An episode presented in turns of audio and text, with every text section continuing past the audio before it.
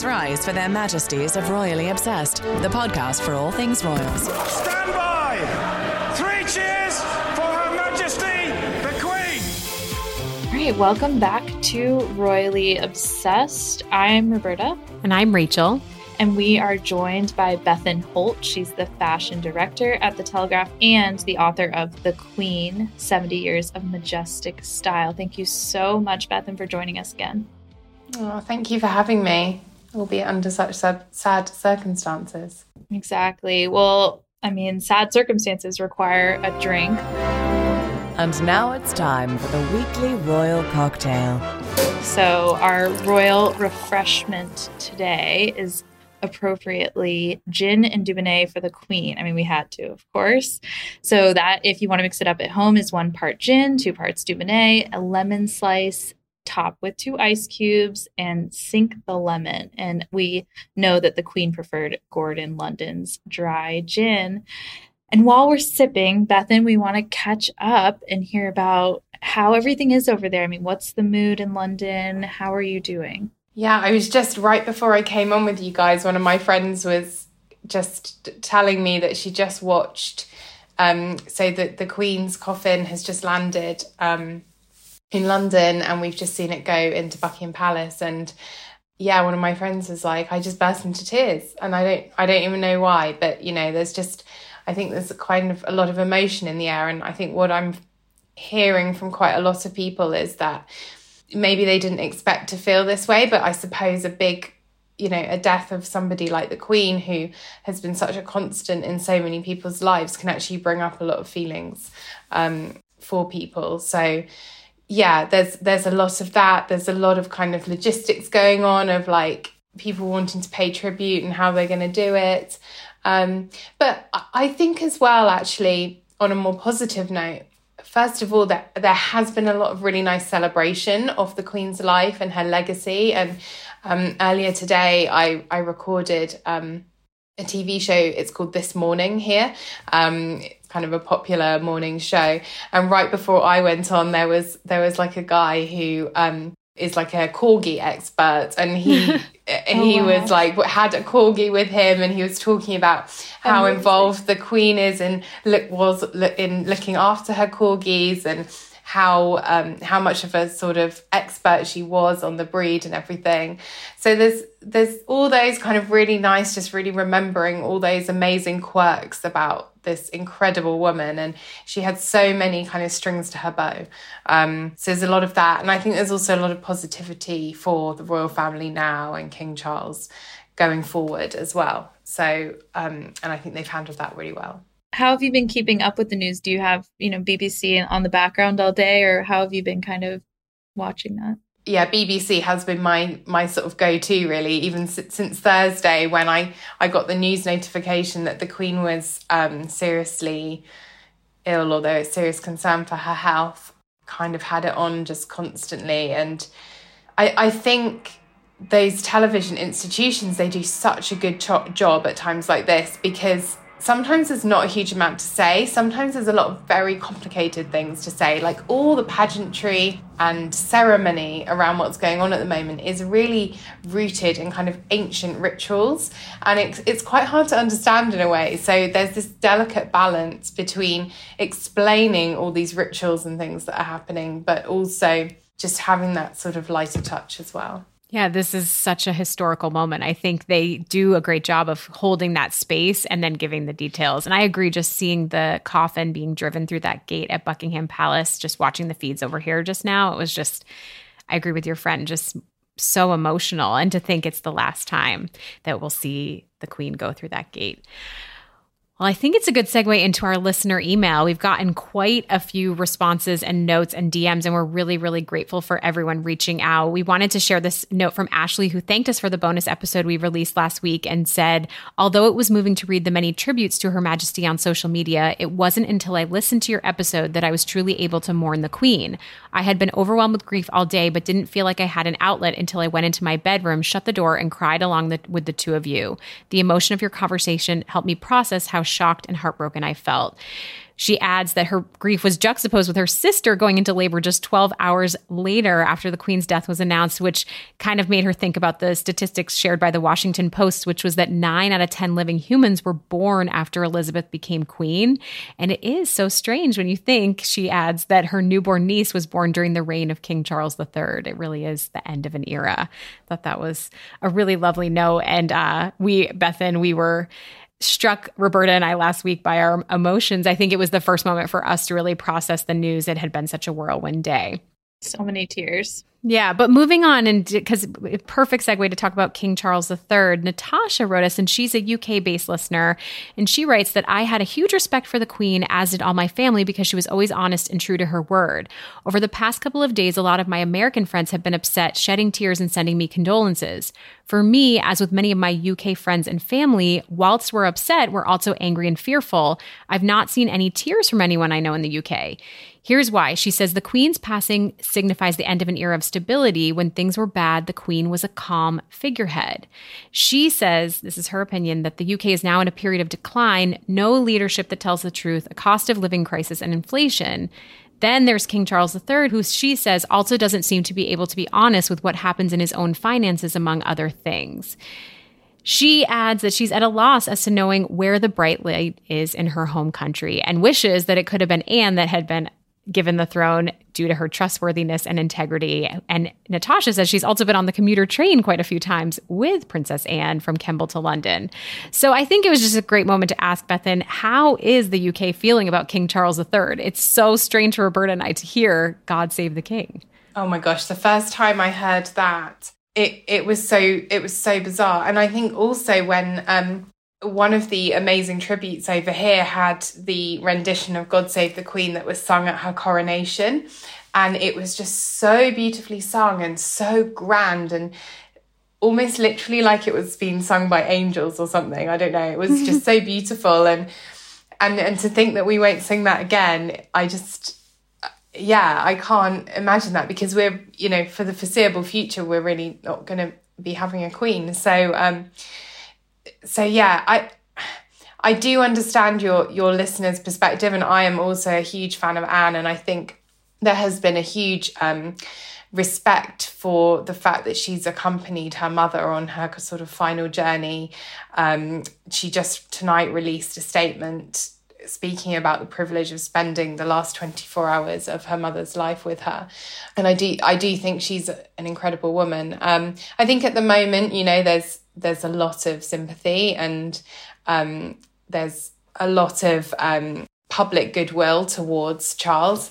Um, but you know, let's let's see how that how that pans out. Yeah, absolutely. Yeah, it started out going really well, I think, for Charles, and I think a lot of the speeches he's made he's made have been very poignant. But then I was struck when I saw the image of him and Camilla yesterday in Parliament sitting on the two thrones that felt kind of dystopian almost in a way. I didn't know if you had any thoughts about that. I feel like there's been actually in the last few hours even a few not great headlines for Charles. Like there, he's had an outburst over a pen when he was signing a document and um, letting go Clarence House staff members. Um, so I feel like Rachel and I are cautiously optimistic about how it will go. Yeah, I, th- I think that his natural temperament isn't it, it's very different to his mother's. And when you're in the global spotlight like that, it's um, you know, it's very important to to sort of behave in a certain way. And I guess his mother set incredibly high standards for that. So I, I think as well though, on the other side, this man has just lost his mother. He's just suddenly got the job that he's been waiting his whole life to get um, he hasn't stopped. I mean, he just seems to be in like a different part of the UK, taking part in a different ceremony every minute of the day. So for him to be a bit impatient about a pen that's leaking, I suppose like I don't think pressure. that's the worst thing, but um, I know. I think it's going to take some time to adjust. I think the only thing I would say that I, you know, just watching everything in Northern Ireland and Scotland, I miss the Rainbow Queen. Like that is, yeah. I, you know, I, I, I think Charles is dressed wonderfully, and you can definitely speak to the style and fashion, of course. But I, you know, I think that that was some there's just little differences that we're going to all have to get used to. Yeah, but you know, Camilla might surprise us. Yes, well, we want to get moment, into that with you. at the moment, at the moment, we're in this period of mourning where everyone is in black, and it does feel quite. Actually, I mean, Charles was even wearing a kilt yesterday in Scotland, yes. which even that I was like, oh, it's nice just to see like a pop of red, you know. Mm-hmm. Um, so I think there will be this more somber mood for a while, but I will be really interested to see how Camilla kind of steps up and you know maybe takes on that role and of course we have a new princess of wales as well so i know it's all so exciting yeah.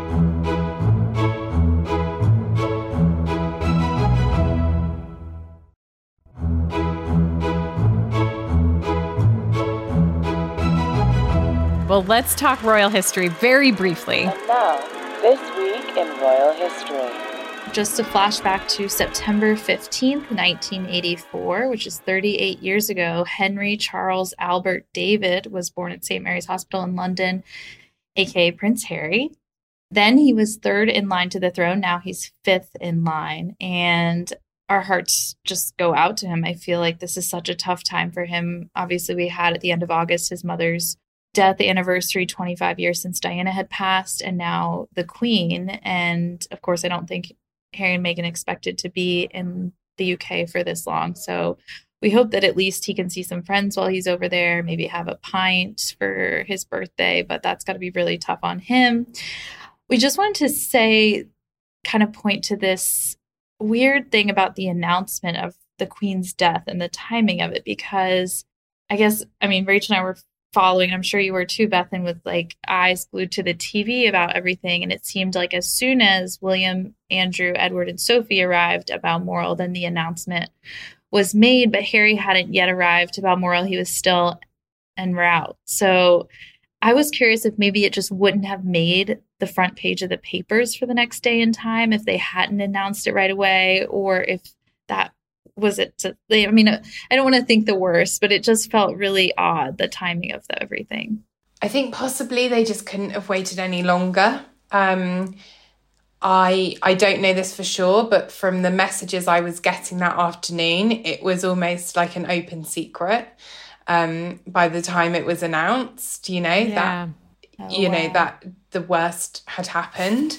Um, so I think that um, you know, for them to have waited any longer. I think obviously it was unfortunate that Harry didn't make it, but yeah, I suppose given his position in the family, that is perhaps just one of those things that's that sadly is gonna is going to happen for him. And of course, he left very early the next morning as well. So, yeah. Yeah. Yeah. It seems like maybe they would have had to, they just couldn't wait any longer. I'm sure the pressure of what was going on was just so, so great. Yeah. So. No, it's been, it's been a wild just pro- following it all. And I thought that, you know, when we were kind of trying to figure out how to, encompass and go into all of this, we thought it would be great to just think about the big moments. And we want you to definitely add to this, Bethan, what has jumped out to you rather than kind of recapping everything that every little detail that has happened in the last couple of days or few days. it feels like it's been months and months and all that's yeah. occurred. But the thing that Roberta and I just leaps off the page the Fab Four reunion. That was the thing that we just couldn't our glee and sort of excitement over that. As of course, we saw Kate and William and Harry and Meghan together for the first time since December 2019 for that Windsor walkabout. I'm not including Commonwealth Day. There were 40 minutes spent greeting uh, people that had come to pay their respects. What were your reactions to that? Well, when I when I saw it come on on the BBC News, you know, which was there in the background, um, yeah, I think very shocked at first because especially recently with the kind of interviews that Meghan has been doing again and her podcast, um, I suppose there wasn't this sense that any kind of reunion was very imminent. But of course, such a huge event as the Queen's death could, you know, was a real chance to change that. Um, I, I thought it was very interesting that along with that that appearance, this statement was made that, you know, the Prince of Wales um, reached out to Harry and Meghan, you know, almost kind of painting William as as the kind of peacemaker again. So I, I'm really glad that they both made that effort for, I suppose, for their grandmother ultimately. I think it was a really um, a really nice first step, and and something that was obviously, you know, picked up the world over in the aftermath of of the Queen's death. So yeah, I'm I'm just very interested to see how how that is going to play out in a, on a more long term basis because obviously also Charles um, addressed Harry and Meghan in his speech to the nation as well, which lots of people thought was was a very nice detail, and he expressed his love for them.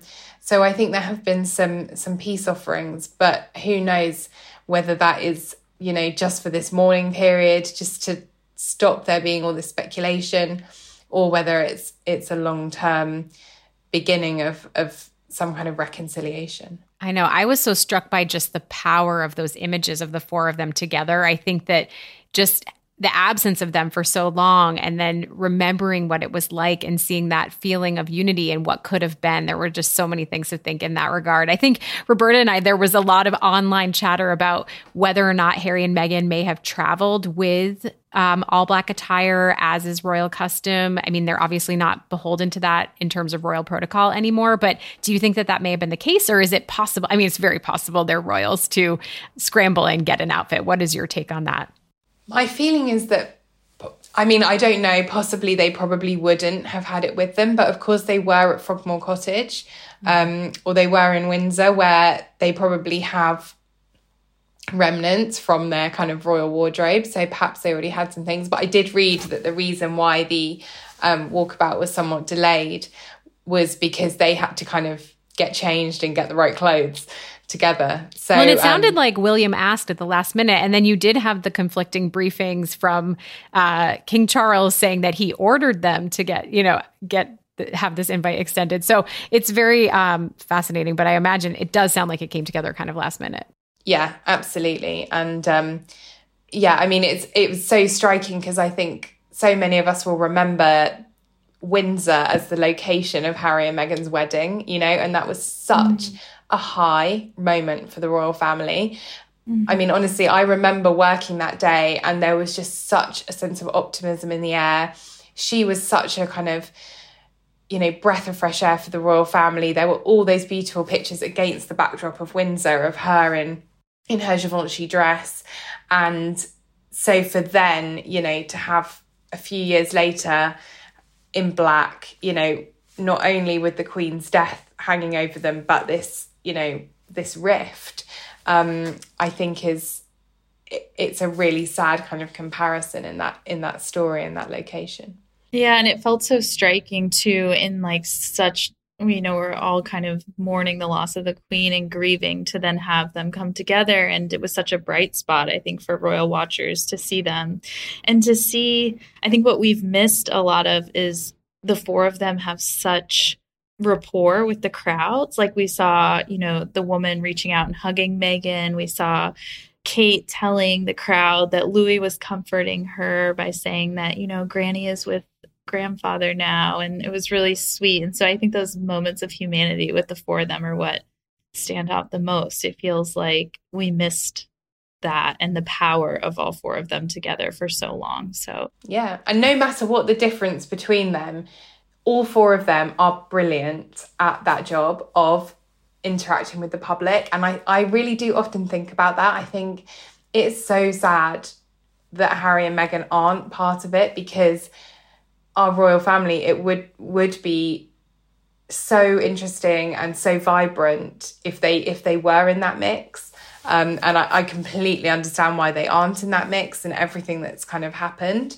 Um, but there's just that part of you that thinks if things have been done differently, how powerful that combination um, could be. It would be like Charles's great. I feel like one of his best works would be to do yeah. that to make them come together. One of his greatest accomplishments. Um, we did want to shout out too that the news kind of trickled out behind the scenes that of course archetypes would be delayed or on pause for the official period of mourning for the queen. So i'm not sure. It, is it officially coming back at some point rachel? Yeah it's on hold until september 26th so then it'll be back. Yeah and then uh, also the talk show appearance that Meghan had a guest set scheduled. We had no idea but she had to cancel with jimmy kimmel i believe? I think the tonight show right? The Tonight Show. Okay. Yeah. So I think yeah, it was Jimmy so Fallon. yeah. on Jimmy Fallon.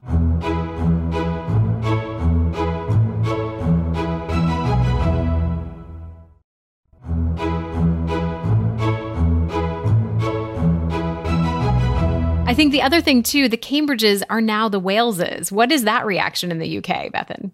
Still slight disbelief, actually, because Like we now course, say the we- Waleses, right? We don't the say Waleses, the Cambridges. Yeah, Yes. their, their their surname now. I mean, they have so many titles, but their surname now. I mean, I'd love it because obviously the the children started at school as George Cambridge, Charlotte Cambridge, Louis Cambridge. The next day they'll have gone in as George Wales, Charlotte Wales, and Louis Wales. Um, but yeah, it's still. Of course, it's going to take a long time to kind of get used to th- those different names, and and obviously the the name Princess of Wales is so evocative of Diana and that history. And we have had that, you know, 25 year gap. But nevertheless, you know, there's still so much, so much history behind that. And um, I think Kate's she didn't say this herself, but there were some kind of source briefings. You know, she's she, she's very aware of the past, but wants to move on, and um, I think she has the you know ability to be a great princess of Wales, but she will have that you know the title is is a big one to step up to for sure.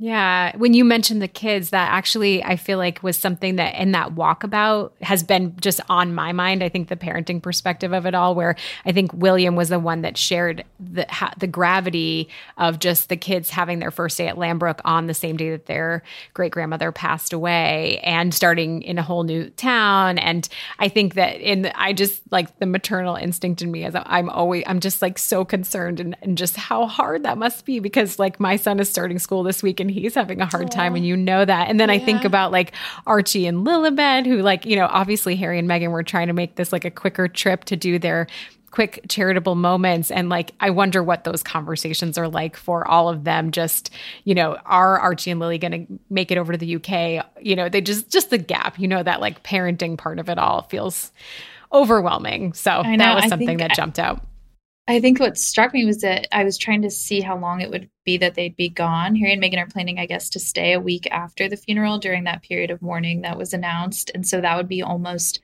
25 days if Archie and Lily are not brought over, which I think they're sort of trying to work out, is what sources said, so that Doria could maybe bring them over. But I mean, not only thinking about the Cambridge kids, not only the new names in the new school, but a new home potentially, because I think there's now chatter that they'd move into Windsor Castle at some point when they've just moved into Adelaide. So it, it'll be really interesting. And I think that's just a lot of change for a little yeah kids. at one changes so much every, you know it's obviously this was all expected but it does because of there's just so, so much transition that has to happen naturally Yeah. And William will have a huge amount on his plate as well Yes. because the that that title Prince of Wales also being the Duke of Cornwall that comes with like a whole business to run basically an empire he is going to just have such a huge change which of course will impact on on the whole family And you know, I know we've been chatting a little bit about style. It feels odd to talk a little bit about funeral style, but Bethan, what can we expect on Monday? Are you do you have any thoughts there? I always think about what Kate wore to Prince Philip's funeral as being just so so beautiful and memorable. Uh, what are your thoughts in terms of that? Yeah, I mean, I I think we can really expect a really grand, majestic style display, and I, mean, I, I agree. We're in a period of mourning. It, it seems silly to talk about clothing, but actually, in in royal history, clothing has been such an important part of mourning because it is that kind of visual way to show your grief and to show your respect as well to the person who's who's passed away. Um, so the conventions of royal mourning are that you wear completely black and that you only wear diamond or pearl jewelry as well. Um, so I think it's very likely that you know at at Philip's funeral, Kate borrowed some pieces um, from the Queen's jewelry collection, which had been wedding gifts, um, and I think it's it's highly likely that we will see uh, see something similar happen again. I, I I'll be really interested to see if if Camilla is wearing some of the Queen's jewelry as well, actually, because obviously it's it's will have been inherited by Charles. I, I presume if maybe by Anne, I'm not sure, but um, it will be it'll be interesting to see which pieces come out. I think there'll be you know some very sentimental messages within that, um, and I also think that certainly Kate will have a very striking outfit created, despite the fact that she can only wear black. Um, you know, we saw her in that beautiful bow coat by Catherine Walker at Prince Philip's funeral. So perhaps there's an incredible Alexander McQueen piece that's that's already been created, um, or a Catherine Walker piece. Um, we'll see, but I, I think it will be a spectacular fashion vision in its own way. Yeah. And of course, because we're recording this, there's news breaking all the time, but we saw William and Kate arrive to Buckingham Palace to as the queen's coffin was entering there for the last time and she was wearing pearls and that felt like a direct nod to the queen and her strands of pearls um, you couldn't really tell much else it was obviously just a black top or dress but um, i think also today camilla was carrying a Launer of london handbag which um, it was a clutch actually but of course that's the queen's beloved handbag brand so that was maybe a nice little tribute in their fashion. I also saw um, a picture of Queen Letizia of Spain um, mm-hmm. when she um, went to kind of um, pay condolences to Queen Elizabeth, and she also had I think it was an Armani handbag, but it really looked like one of the Queen's handbags, and I thought that was a really nice touch as well because it seemed like she was sort of paying tribute to her through that, and I think that is a really lovely a lovely thing that we can do. You know, what if everyone kind of wore a headscarf or carried a kind of ladylike handbag? It's it's one of those things that's so queen. I think it's a really nice way that that she'll be remembered. Yeah, it's funny with all the different media appearances that have popped up over the last week for Roberta and I, and I'm sure for you, it's like I know that black is the traditional color of mourning and it, it, feels appropriate right now. And that's what i've been mostly going with. But i i see those pops of pastels in my closet. I'm like that feels also its own proper tribute yeah, too. Absolutely. Oh yeah. my gosh. Yeah. If everyone at the funeral was wearing rainbow queen like colors that would be incredible yeah. incredible. Yeah. One can dream but Bethan, are there other moments this week, um, just in the past, since the Queen has passed away, that have stood out to you as poignant, particularly memorable? What you know, we touched on a few, but what what is on your mind? I think another one that really that really struck me was um, when we saw the Queen's coffin arrive in Scotland, and there was that visual of Princess Anne um, curtsying to her mother. It, it's a, one of those small things that you know. This is a daughter saying goodbye to her mother, but it's also a sort of a subject honoring her her queen that's died as well. And I think there's just so many levels that are tied up in that. And I just found it very poignant. I think I I um I think we've all you know become so used to the queen as this this kind of global celebrity almost like we were saying the rainbow queen this little old lady who looks so lovely but actually behind that and behind that figure are these kind of centuries of tradition and um, custom. And I think it's so interesting that we, you know, we're still seeing the royal family respect that so much and and give this kind of such huge sense of grandeur to all these rituals that are now happening. And so to see those kind of marks of respect to the Queen, you know, in her in her sort of coffin, I think it's very touching. Yeah, absolutely. Yeah, it it struck me when I saw the tractors of some of the Scottish farmers lined up on the side of the road, or there was actually, I think, some um, horseback riders or something had lined up all the horses, and I thought that was so touching, and especially because you know that's so the Queen. It just feels very appropriate for her, and um, and so that was really nice. Well, should we? We're gonna quickly go through what's coming up and then we'll get into our highs and lows. So, I guess what to expect next. So, we're recording this on Tuesday and of course the Queen's coffin is flown to Buckingham Palace tomorrow. There will be a procession behind the coffin as it's moved from Buckingham Palace to Parliament. And then Thursday through Saturday, it'll be lying in state for four days at the Palace of Westminster, open, which is going to be open 24 hours a day. And I mean, I'm sure millions of people. I feel like millions sounds high, but I feel like that's how many people will be passing by it if it's open 24 hours a day. There will also be a vigil of princes Thursday night, and then Friday, Charles and Camilla will go to Wales. Sunday, there will be a one minute of silence at 3 p.m. our time, 8 p.m. your time. Uh, in London and a national moment of reflection for that. And then Monday, of course, is the state funeral where 500 heads of state are supposedly attending 300 foreign office staff have been transferred to work on just the funeral. Um, and we know that Russia, Belarus, and Iran and Myanmar are all not invited, of course, and it is a bank holiday. So we'll be getting up early for that, Rachel. It's 6 a.m. our time. So we'll have to have to go to bed early Sunday night. Coffee.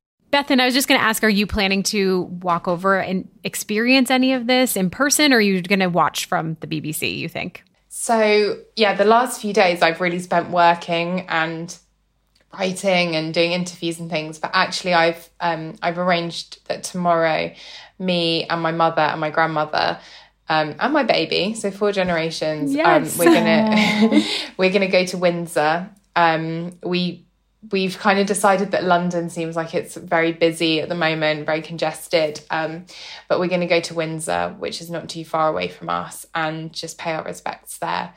So yeah, it feels interesting because obviously I'm I sort of do this professionally, so I've I've kind of been in that mode where I'm like, right, I need to write this, I need to do this. Um, and we've been making some adjustments to my book because that's going to have a reprint now because oh, wow, there's just been a huge there's been, yeah. been a huge surge of interest actually again um, yeah and so then i think tomorrow is going to be a much more sort of personal family moment and then um, yeah we'll just watch the funeral on on the television yeah yeah. yeah. No, it's like it just yeah, it feels important to do something like that. Yeah. And meaningful exactly. art will your son will look back on that. That's I mean just to, any, you know, it's a big deal.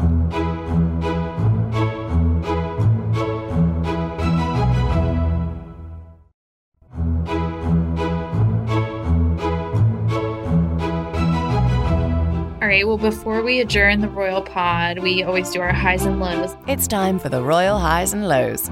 I'm going to kick it off with my low being, of course, is obviously the Queen's passing, but I think also Andrew front and center for all of this has really kind of struck me. I feel like he's been, you know, he was in the car with William and um, Edward and Sophie going to Balmoral to be at the Queen's side, and then his presence at all of these services. He's now, we're hearing that he's adopting two of the Queen's corgis and that he might be allowed to wear his military uniform for one of those vigils but Harry will not be. So I think that that um, it, it's just it feels weird to have Andrew so present throughout all of this.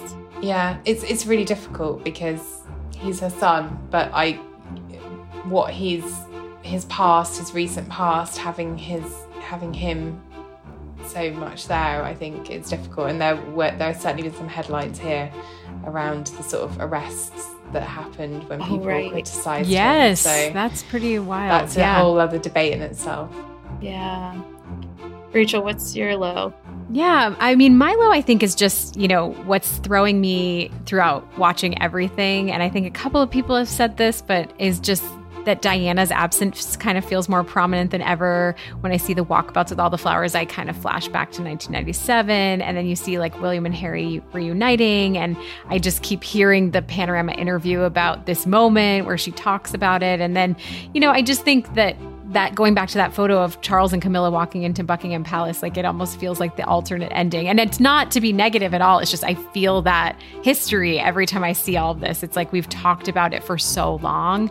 And so I just I think it's just it's not necessarily a, a straightforward low, just sort of a reflective low. mm-hmm.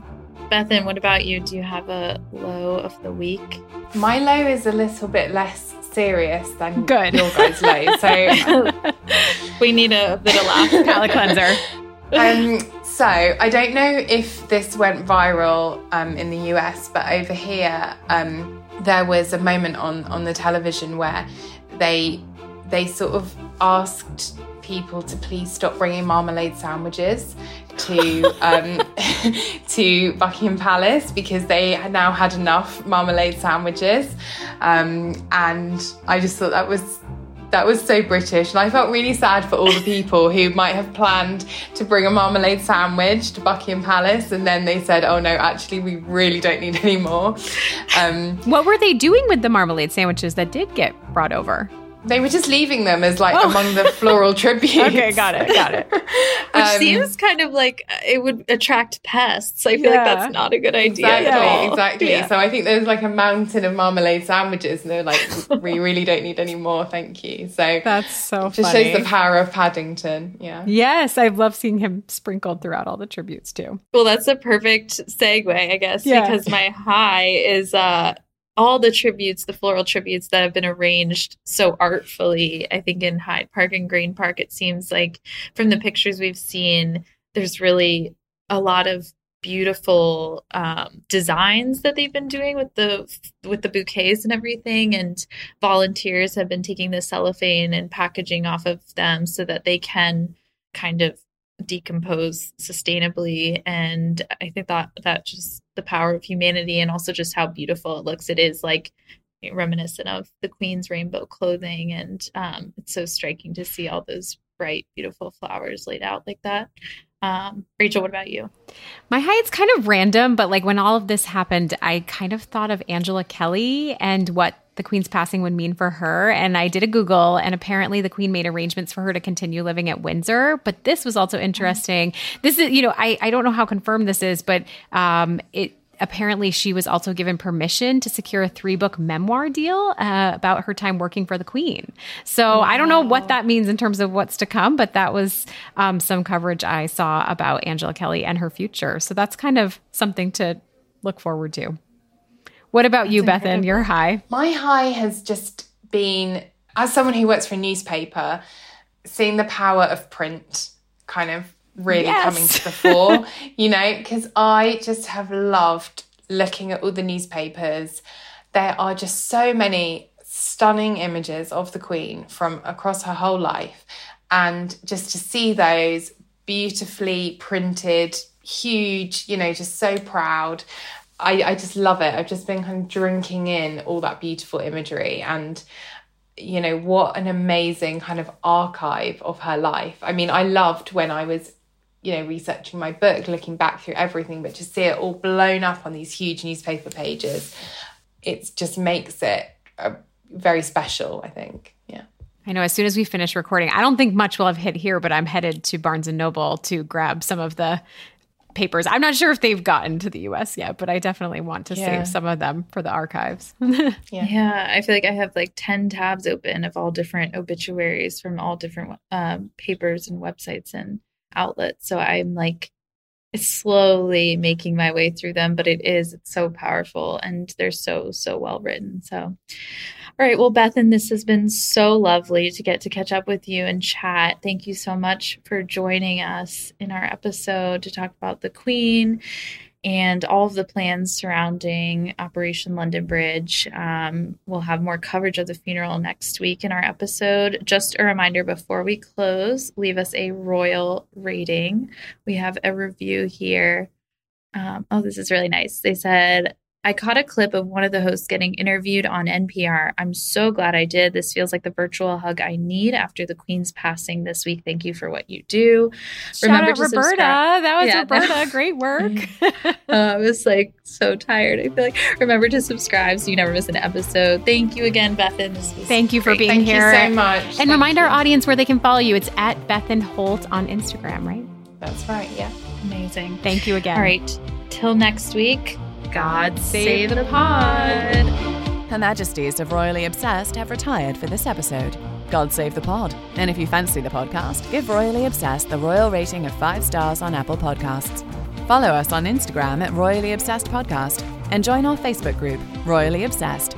Royally Obsessed is a gallery podcast production.